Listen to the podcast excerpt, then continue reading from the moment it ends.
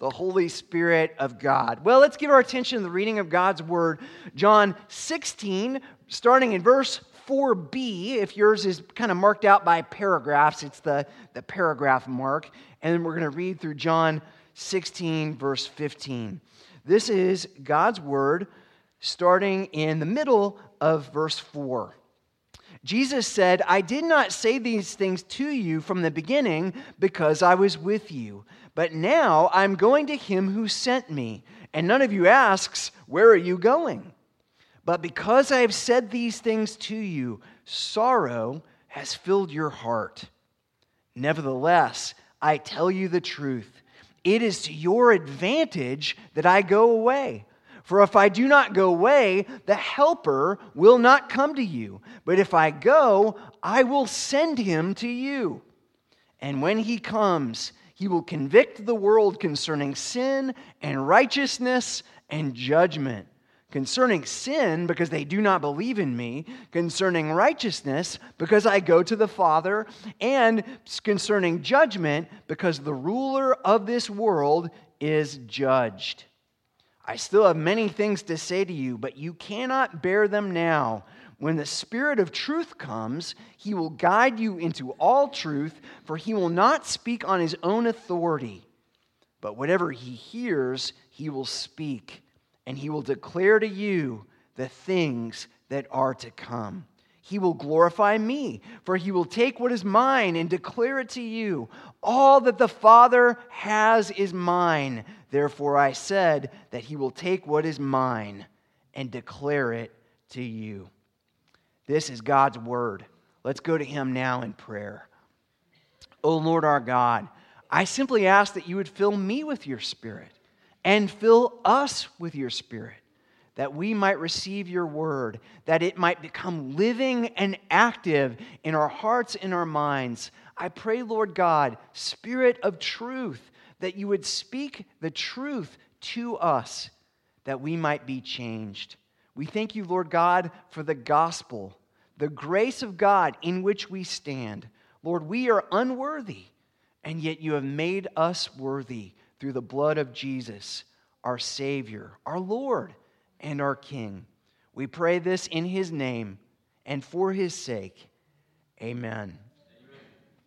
How many of you remember this book? All right, for those of you who are uninitiated, this is The Hungry Caterpillar by Eric Carle.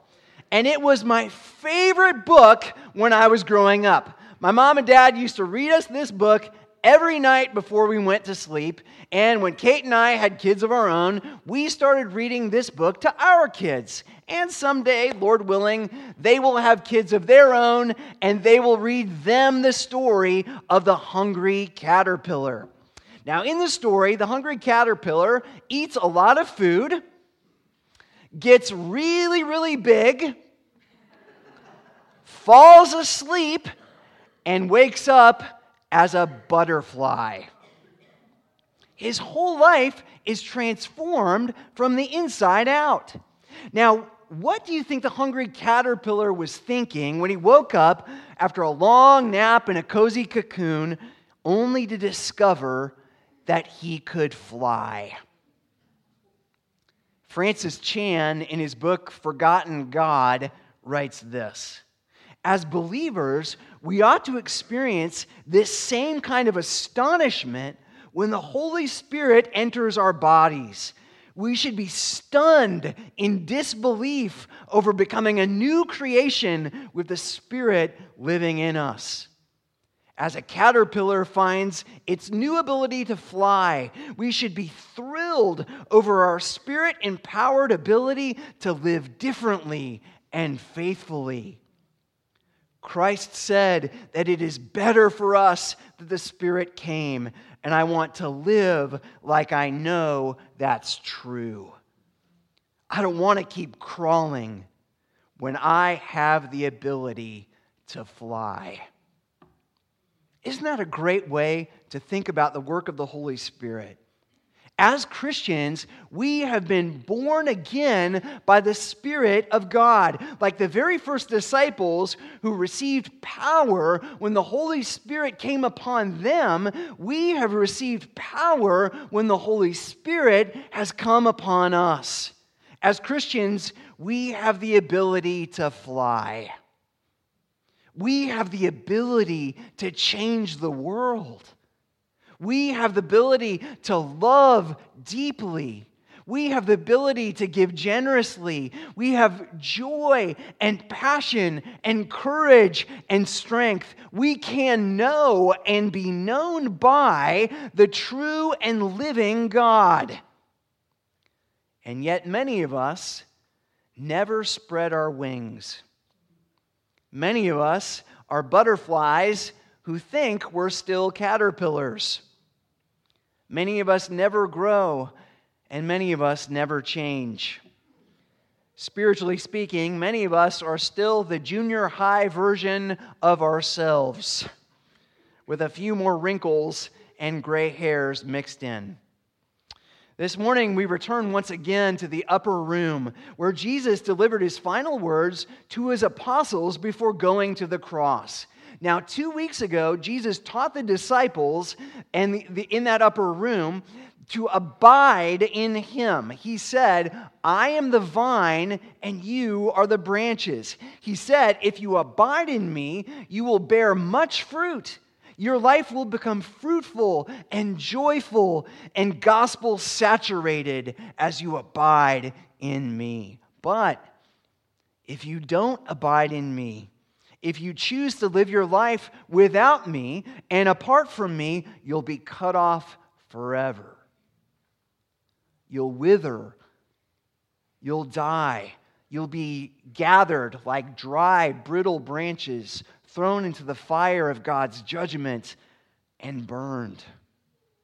Last week, Jesus said, The world is going to hate you because of me.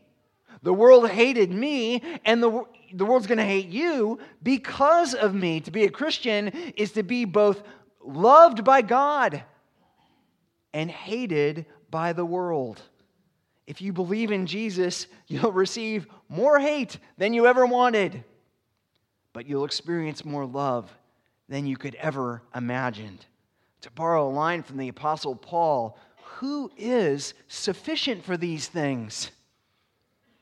And Jesus' answer in this passage is the helper, the Holy Spirit. Verse 7 Nevertheless, I tell you the truth, it is to your advantage that I go away. For if I do not go away, the Helper will not come to you. But if I go, I will send him to you. Don't be afraid, John. Don't be upset, Peter. I know you have your doubts, Thomas. Trust me.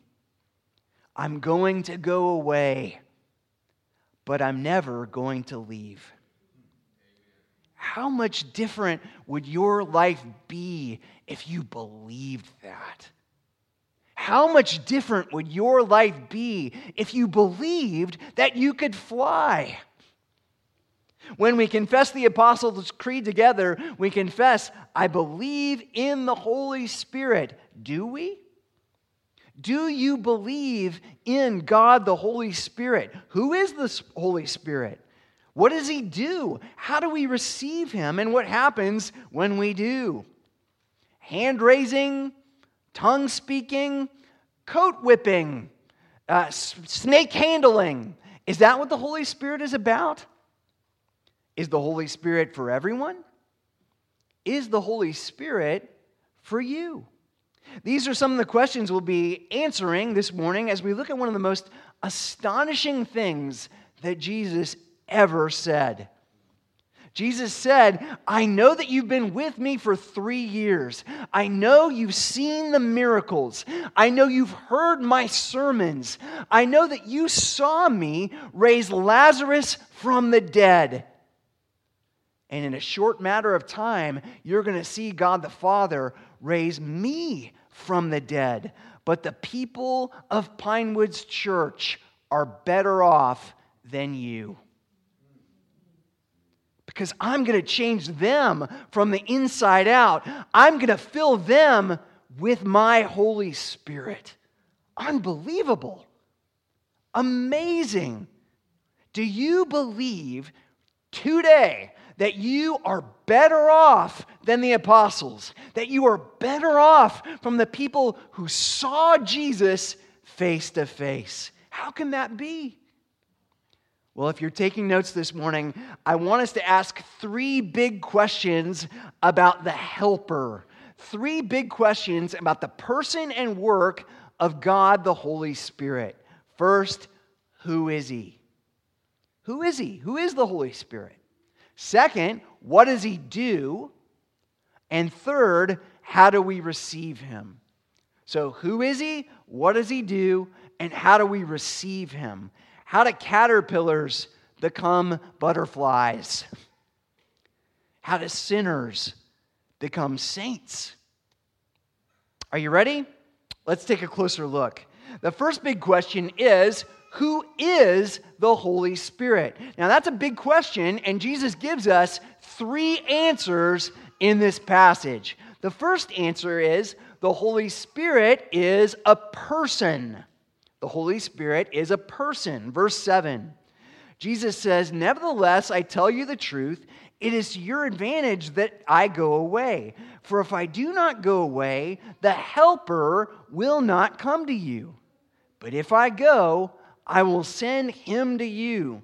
And when he comes, he will convict the world concerning sin and righteousness and judgment. Now, there's a lot there, but there's one thing I want you to point out. Did you notice all the personal pronouns? Three times in these two verses, and 12 times in the 12 pa- verses of our passage, the Holy Spirit is referred to as either He or Him. Personal pronouns. Why? Because the Holy Spirit isn't an impersonal force, the Holy Spirit is a personal being. We read in the scripture that the Holy Spirit prays for us. That's Romans 8:26. The Holy Spirit has his own mind. That's Romans chapter, chapter 8, verse 27. The Holy Spirit can be grieved. We find that in Isaiah chapter 63 and Ephesians chapter 4. The Holy Spirit has his own desires and his own will. We read about that in 1 Corinthians chapter 12. Now, here's why that matters it matters because you can't have a personal relationship with an impersonal being. Nobody in Star Wars prays to the Force, right? The Force just kind of exists, it's sort of nebulous. You can use it, you can say, use the Force, Luke. You can't use the Holy Spirit. The Holy Spirit uses you. You can and should have a personal relationship with the Holy Spirit because the Holy Spirit is a person, a praying, thinking, willing, and desiring and helping person. Now, the second thing, the second answer that the, is that the Holy Spirit is a divine person.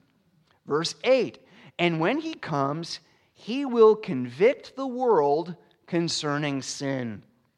Now, in just a minute, we'll talk about what it means to convict the world concerning righteousness and judgment. We'll get into that. But for now, I simply want to remind you that only God can convict his people of sin. That's true eh, because, as King David noted in Psalm 51, all our sins, even the sins that we commit against one another, are ultimately sins against God. When we sin, we, we not only do harm to other people, which we do, but we break God's commandments. We violate God's law. So when Jesus says the Holy Spirit will convict the world concerning sin, he's saying the Holy Spirit isn't a, an impersonal force, he's a person, but not only is he a person, he's a divine person.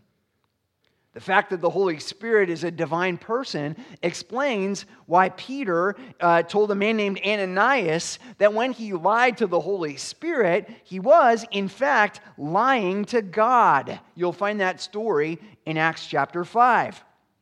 It also explains a little detail in the story the detail that Ananias died after lying to the Holy Spirit. Many people have lied to me over the years, and while I'm not a fan of it, you'll probably be okay in terms of your physical life, okay? Nobody ever d- drops dead when they lie to me. They did drop dead when they lied to the Holy Spirit because, unlike me, the Holy Spirit is God. I wasn't even nominated. The Holy Spirit is forever God, the Spirit who in Genesis hovered over the face of the deep, the Spirit who breathed life into God's creation, making us living beings, image bearers of our holy God. According to Romans, Romans chapter 1, Romans 5, John 1, Matthew 28, he's holy. Holiness is so central to the identity of the helper, the Spirit, that we literally refer to him, the third person of the Trinity, as the Holy Spirit. And as Jesus remarked to the rich young ruler in Mark chapter 10, who is good but God alone? Now, if holiness is goodness turned up to 11, then we can also say that who is holy but God alone? According to John 14 and Hebrews 9, the Holy Spirit is eternal. He is the eternal Spirit. According to Psalm 139, the Spirit is omnipresent. He's present everywhere and everywhere, all at once. The psalmist writes, Where shall I go from your Spirit? And where can I hide from your presence? Answer, Nowhere, because the Holy Spirit is everywhere. The Holy Spirit, according to Zechariah 4, is omnipotent. He is the all-powerful Spirit. According to 1 Corinthians 2:10, he is omniscient. He knows everything. The apostle Paul, writing in the Spirit, writes, "These things God has revealed to us through his Spirit, for the Spirit searches everything, even the depths of God." Only God can hear our prayers, which is why we're told in Ephesians 6:18 to pray in the Spirit. Through the Holy Spirit, we can experience the presence and the power of God Himself. The Holy Spirit is a divine person. The Holy Spirit is God with us. The third answer to the question, according to Jesus, is that the Holy Spirit is a unique person. So he is a person, he's a divine person, he's also a unique person. Verse 13 When the Spirit of truth comes, he will guide you into all truth, for he will not speak on his own authority. But whatever he hears, he will speak, and he will declare to you the things that are to come. He will glorify me, Jesus says, for he will take what is mine and declare it to you. All that the Father has is mine. Therefore, I said that he will take what is mine and declare it to you.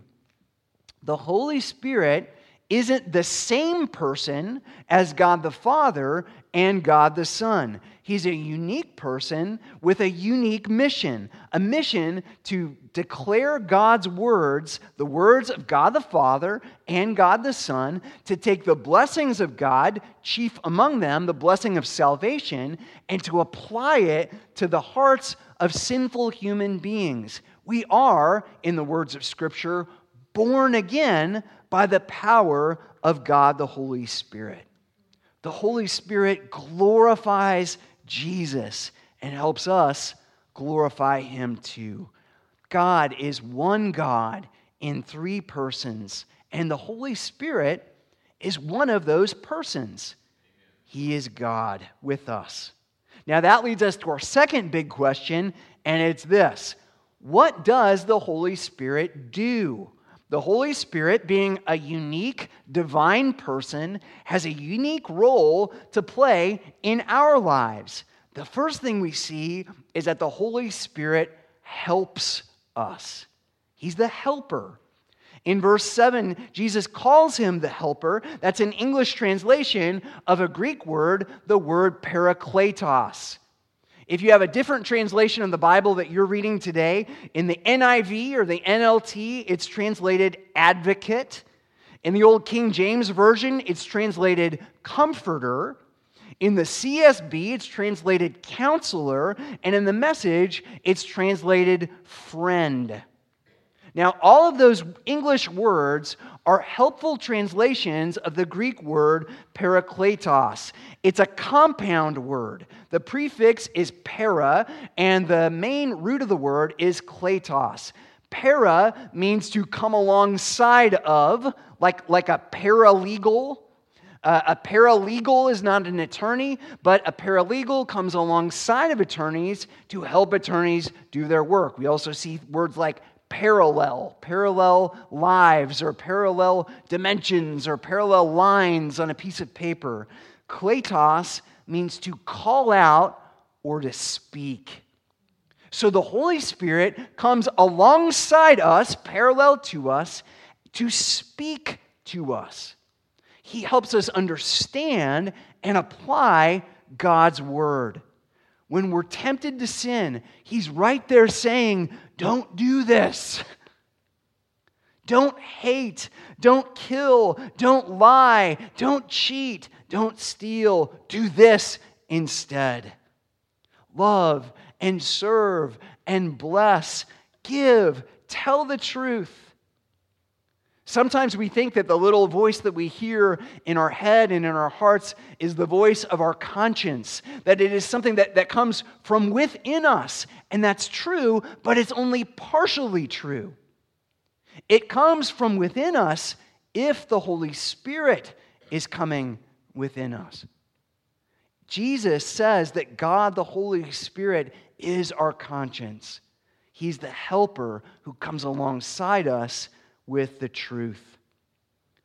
When we're feeling discouraged, when we're feeling overwhelmed by guilt and shame and regret, the Holy Spirit speaks the truth of the gospel to our hearts and our souls. The Holy Spirit reminds us that everyone who believes in Jesus is an adopted child of God, which is why the Apostle Paul says that the Holy Spirit is the spirit of adoption. He reminds us of who we are because of who Jesus is.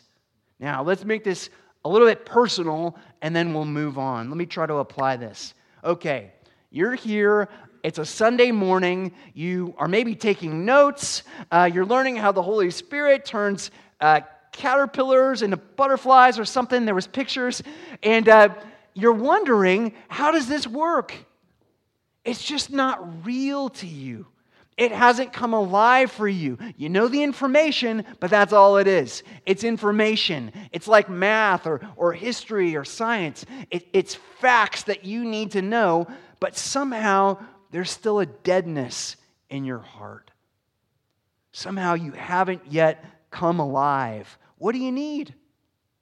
Louder music, more information, movie clips in the sermon. We haven't had one of those in a long time. Maybe we need some movie clips.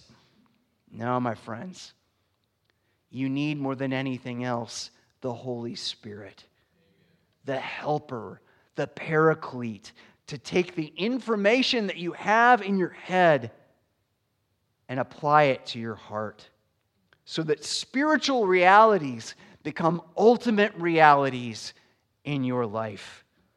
So that it's not merely theoretical or intellectual, but it becomes the very air that you breathe.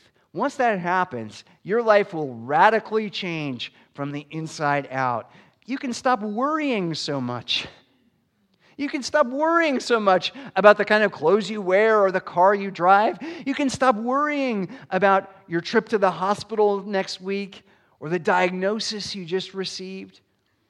your ACTs or your uh, uh, SATs or the exams, the midterms that you have coming up, or the final exams you have at the end of the quarter.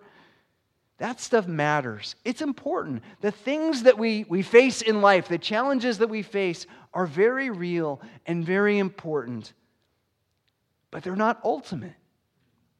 God's grace is ultimate. The Word of God is ultimate. The kingdom of God is ultimate. The Spirit of God is ultimate. That's what matters. You'll never think, think your way into that. You'll never reason your way into it. You'll never white knuckle your way into it. Well, if I just stop doing this, 30 day challenge, one year challenge, I'll make it. I'll make it into the kingdom of God. It just doesn't work that way. In order to truly grasp spiritual realities, you need the helper, the teacher, our advocate, our friend. Now, the second thing we see here is that the Holy Spirit guides us. So he helps us as our paraclete, he also guides us. Look at verse 13.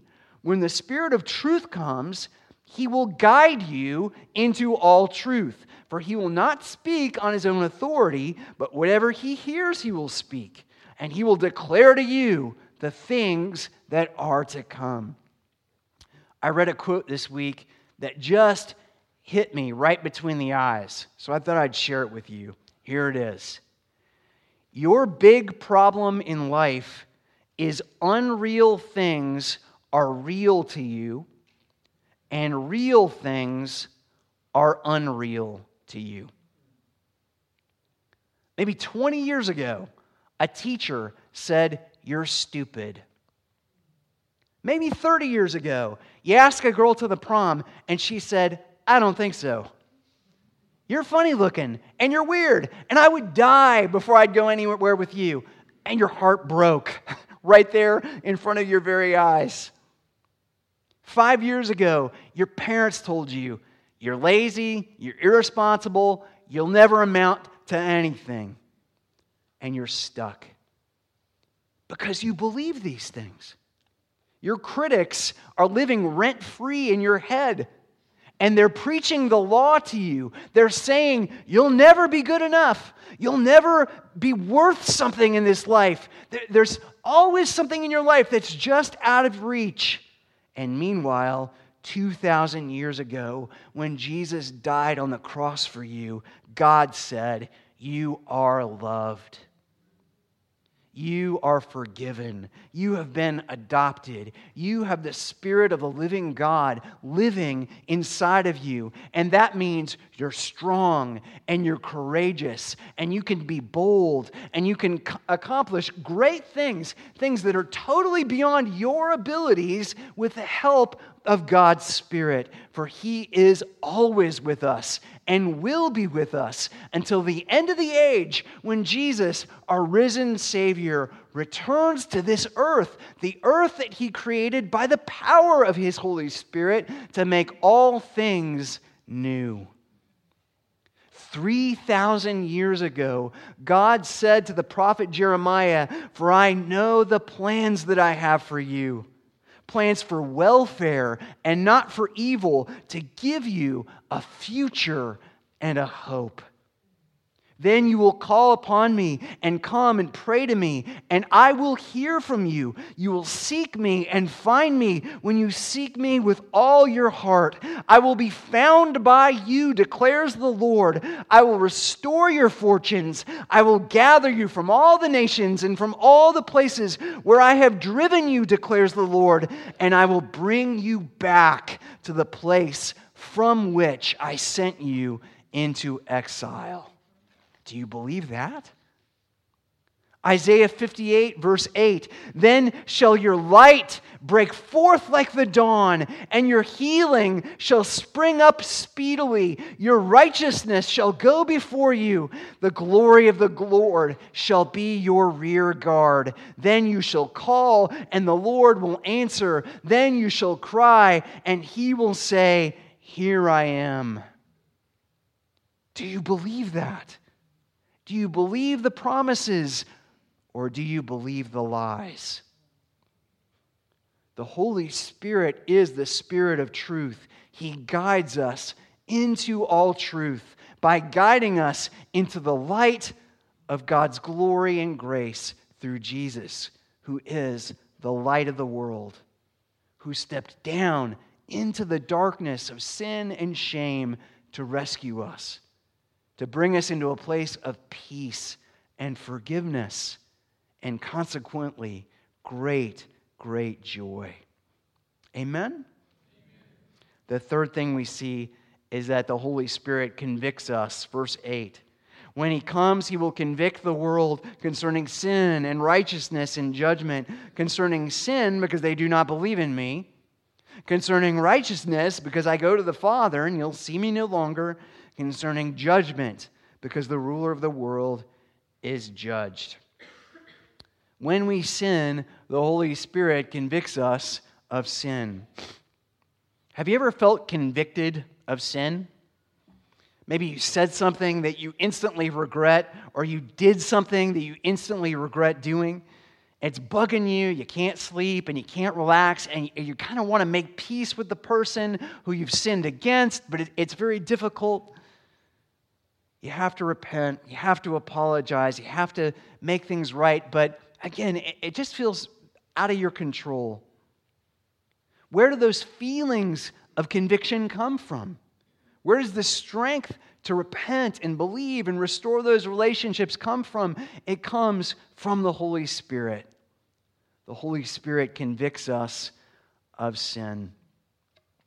I have uh, two dogs, and I will say that those two dogs are shameless. Uh, they have no conscience at all. A couple years ago, our St. Bernard, who is in dog heaven, if such a thing exists, uh, right now, you know what she did? She ate a whole chicken, like a whole chicken, uh, off the middle of the counter in our kitchen. Uh, she was not sorry at all. Now, we were sorry because we had to take her to the vet, and it was, of course, a Sunday. And uh, so we paid the uh, extra special weekend rate uh, for the veterinarian uh, who drives a Tesla now. True story. You're welcome. Again, she went to sleep and slept like a baby. No conscience. We have conscience because we have the Spirit. We have conviction of sin. And so when we do things that bring dishonor to the glory of God, we feel it. And if you do feel it, it is a gift of God convicting you of sin. Now, here's where it gets interesting. When we do righteous things, the Holy Spirit convicts us. Now, what does that mean? Shouldn't He commend us for doing righteous things? Shouldn't He say, Well done, you've done a righteous thing? Wouldn't, wouldn't He want us to do those things? Well, Don Carson points out that Jesus who is constantly alluding to and referencing and quoting the book of Isaiah, was probably referring to Isaiah 64, verse 5, where we're told that even the righteous things that we do, even the good things that we do, are like filthy rags compared to the holiness that we need in order to live in the presence of a holy God.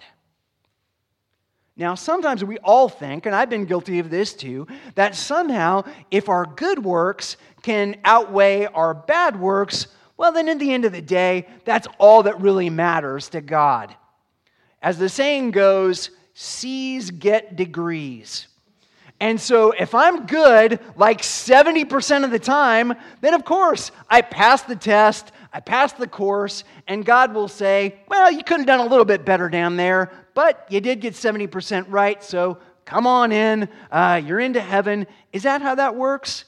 Well, Jesus says, when the Holy Spirit comes into your life, you'll know it because you'll start repenting of the good things that you do. You'll start to look at the good things that you do, and you'll start to wonder Am I doing this for God's glory or for my own? I'm helping this person, but do I have a, a, a, little agenda that's beyond the needs of the person? Am I trying to make myself look good for other people? Am I hoping that someday they'll put my name on the side of a building? Am I being paternalistic? Am I kind of making myself feel better for doing these things? Maybe, just maybe, the Holy Spirit is leaning on you because He wants you to do the right things for the right reasons. He wants you to do the things that you do, not for your own glory, but out of a sense of gratitude for the grace of God, which is given to us freely in Christ Jesus.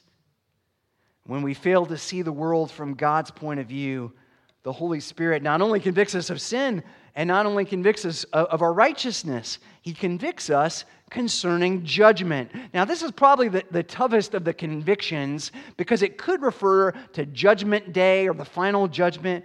But I did some research and I discovered that the same word that John uses here for judgment is also used in John 7, verse 24, where Jesus said, Do not judge by appearances, but judge by right judgment. Now, we all tend to judge things according to human uh, perceptions and, and human uh, appearances. David was, of course, in our minds, too small to defeat Goliath. Isn't that what we think?